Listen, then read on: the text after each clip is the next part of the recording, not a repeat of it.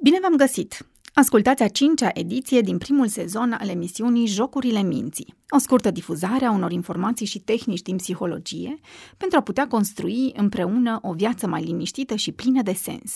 Primul sezon al acestei emisiuni este dedicat fricii și căilor ei întortocheate, dar și felului în care putem reuși să câștigăm majoritatea bătăliilor pe care le ducem împotriva ei. Sunt Raluca Anton doctor în psihologie și psihoterapeut format în știința relațiilor și vă aștept în fiecare săptămână pentru a putea să vă cunoașteți mai bine.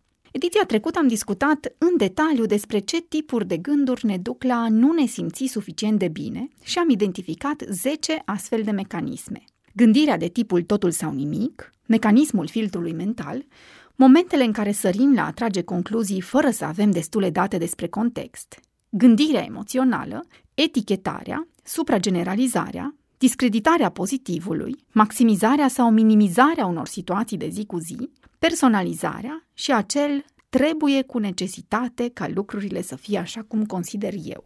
Continuăm discuțiile despre gânduri, însă de această dată căutând soluții pentru a le modifica sau pentru a le flexibiliza, așa cum ne place nouă psihologilor să spunem. Știu că una dintre cele mai mari provocări pe care le am în munca cu oamenii este să-i ajut să-și facă temele în mod constant. De multe ori, când vine vorba de teme, ne transformăm în acei copii de la care și noi, adulții, ne așteptăm să-și facă temele, ca și cum e ceva ce abia așteaptă imediat după ce ajung acasă după o zi obositoare la școală. Îmi dau seama că e dificil. Dacă nu ar fi fost așa, cel mai probabil majoritatea dintre noi am avea în geantă câte un jurnal emoțional, ne-am face cu toți exercițiile și am fi cel puțin mai bine emoțional decât suntem acum. Pe de altă parte, știu la fel de bine că dacă nu depunem efort pentru a produce o schimbare care ține de noi înșine, lucrurile nu se vor schimba.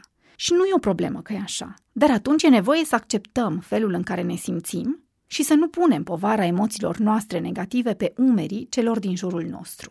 Așa că, chiar dacă până acum nu ați reușit să scrieți în caietul de lucru, nu e niciodată prea târziu. Oricum, înregistrările tuturor acestor podcasturi se găsesc pe www.ralucanton.ro, așa că le puteți accesa oricând și puteți începe acest proces de cunoaștere a propriei persoane în orice moment vă este confortabil.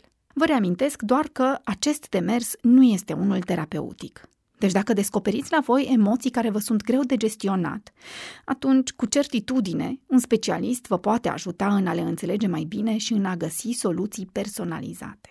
Tema de data trecută a fost despre filtrele mentale și urma să încercați să identificați astfel de filtre în ceea ce vă privește pe voi înșivă sau pe cineva din jurul vostru. Știu că analiza ar fi bine să fie despre voi, dar uneori e mai ușor să începem să ne uităm la ceilalți pentru că poate nu e atât de mare încărcătura emoțională. Acum că știm câteva dintre aceste filtre, e momentul să vedem ce facem cu ele. Știința ne-a arătat că există câteva tehnici pe care le putem folosi pentru a lucra cu mecanismele mentale care nu ne sunt de folos. Întrebările, a învăța să fim curioși în legătură cu credințele negative pe care le avem, este, generic vorbind, una dintre cele mai importante tehnici pentru gestionarea fricii. Desigur, vine acum întrebarea cum? Ce fel de întrebări îmi pot pune pentru a mă ajuta să lupt cu aceste credințe, aceste gânduri, care îmi dau seama că nu îmi fac bine? Haideți să pornim acum de la exercițiile de monitorizare pe care le-ați avut de făcut în primele noastre întâlniri. Să ne reamintim puțin despre ce era vorba. Trebuia să vă gândiți la un eveniment activator, ceva ce v-a apăsat butoanele, ceva ce v-a produs frică, să notați ce ați simțit, ce tip de emoție și cât de intensă a fost ea, dând o notă de la 1 la 10. Apoi să scrieți ce ați făcut în acel moment, ce comportament ați avut, dar și gândurile care v-au trecut prin minte când erați înainte sau în timpul acelei situații de care vă era frică. Acest exercițiu are ca scop principal cunoașterea propriei frici, înțelegerea felului în care funcționăm atunci când simțim anxietate. Acum că avem această stare de fapt descrisă, ne putem uita la gândurile pe care le-am notat pe foaie și să le analizăm din perspectiva filtrelor mentale.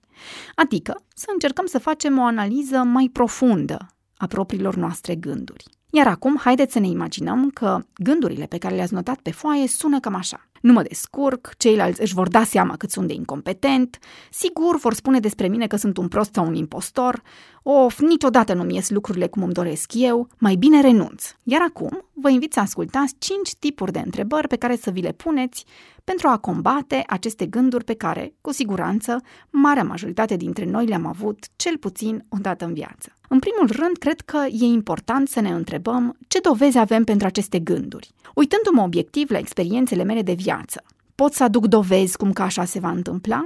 Ceilalți spun mereu despre mine că sunt un prost, că niciodată nu-mi ies lucrurile așa cum îmi doresc, că mereu sunt văzută ca fiind o incompetentă? Dacă răspunsul la ultimele întrebări sunt da, poate ar fi bine să verific dacă nu cumva suprageneralizez, dacă nu cumva dau o amploare mult prea mare situației prin care urmează să trec și dacă, de fapt, am multe dovezi ale competenței mele. Cu siguranță, dacă vorbim aici despre susținutul unui punct de vedere în public, de exemplu, pot să analizez ultimele momente în care a trebuit să fac asta. Iar atunci, eu fiind anxioasă, mă blochez și pot spune că da, uite, nu mă descurc să vorbesc în public. Nu-mi iese să fac asta. Însă atunci poate problema este pusă puțin greșit. În acest caz, frica nu este de a vorbi în public, ci este de a fi evaluată de către o autoritate, poate, de a fi văzută de către cei care contează ca nefiind suficient de competentă. Iar atunci întrebarea este, au fost multe momente în relațiile mele profesionale în care ceilalți mi-au spus sau mi-au demonstrat că sunt incompetentă?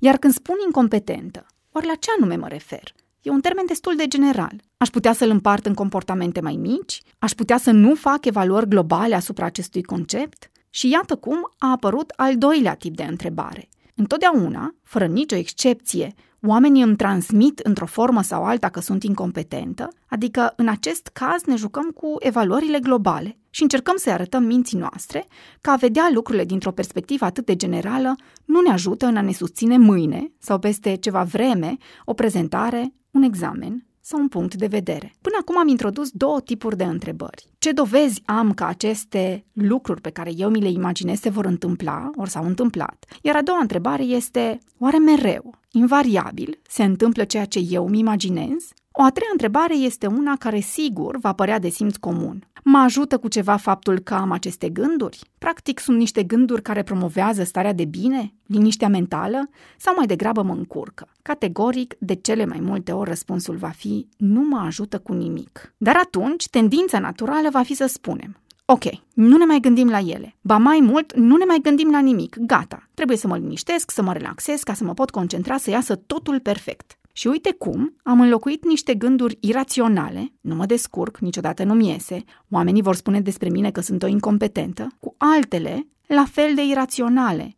Nu mă mai gândesc la nimic, trebuie să mă liniștesc, mă concentrez ca totul să iasă perfect. Știți, creierul nostru s-a chinuit săracul sute de mii de ani să ajungă să gândească cum o face acum și noi îi spunem să nu mai gândească. Cu certitudine e la fel de irațional ca firul mental de la care am pornit. Iar apoi, degeaba mă gândesc că totul trebuie să fie perfect, pentru că asta nu face decât să pună mai multă presiune și să mă încarce cu și mai multă responsabilitate. Acum nu doar că nu trebuie să par incompetentă, ci trebuie să fiu perfectă. Aș rămâne cu analiza la faptul că felul în care gândim nu ne ajută și că nu e nevoie să cădem în extrema cealaltă, ci putem să ne păstrăm într-o notă realistă și să spunem de fapt ce ne-am dori și ce ar fi mai probabil să se întâmple. Mi-aș dori ca lucrurile să iasă bine și mi-ar plăcea să pot fi cât mai coerent în discursul pe care îl voi avea. Dar în același timp știu despre mine că mă emoționez în astfel de situații, pentru că mi este frică de evaluare și mai știu că înainte de un astfel de moment am tendința de a-mi imagina cele mai rele lucruri prin care aș putea trece. Pe de altă parte, asta nu face decât să mă încurce eu voi face tot ce îmi stă în putință.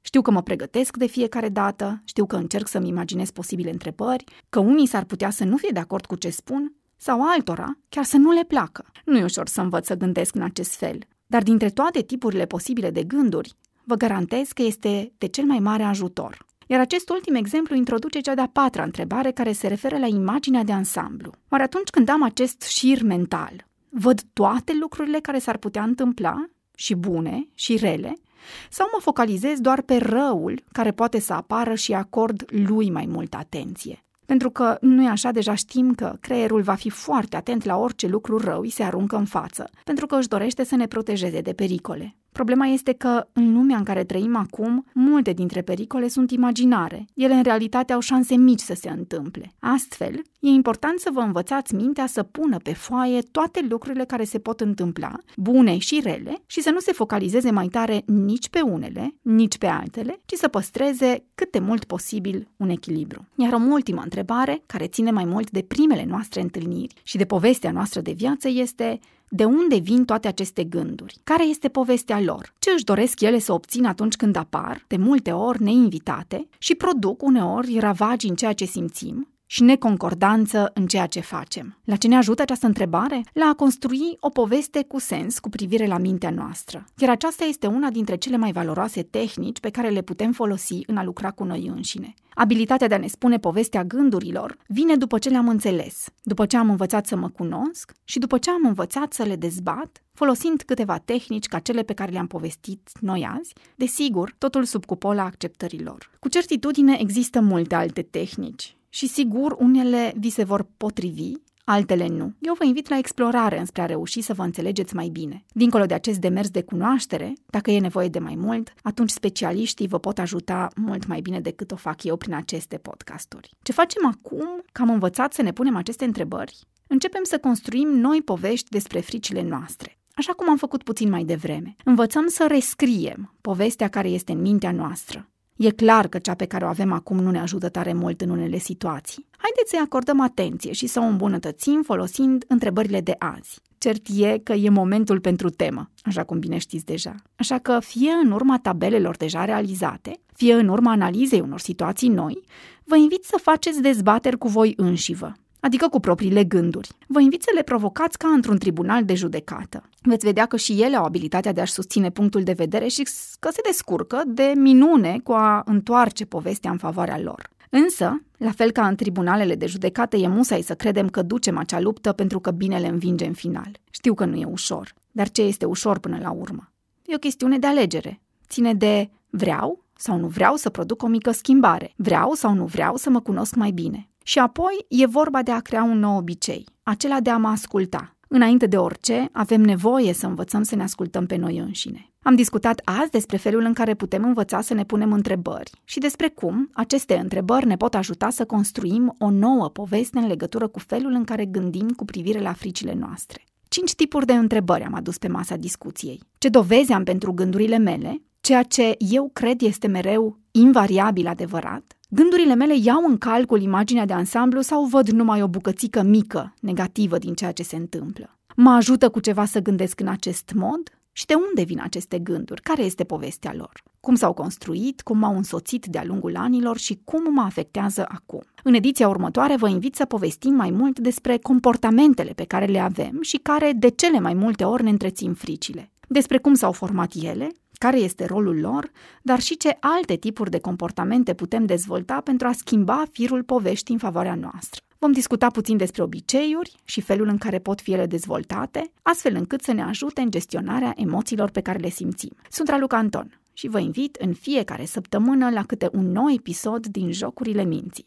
Până atunci, vă doresc o viață cu sens.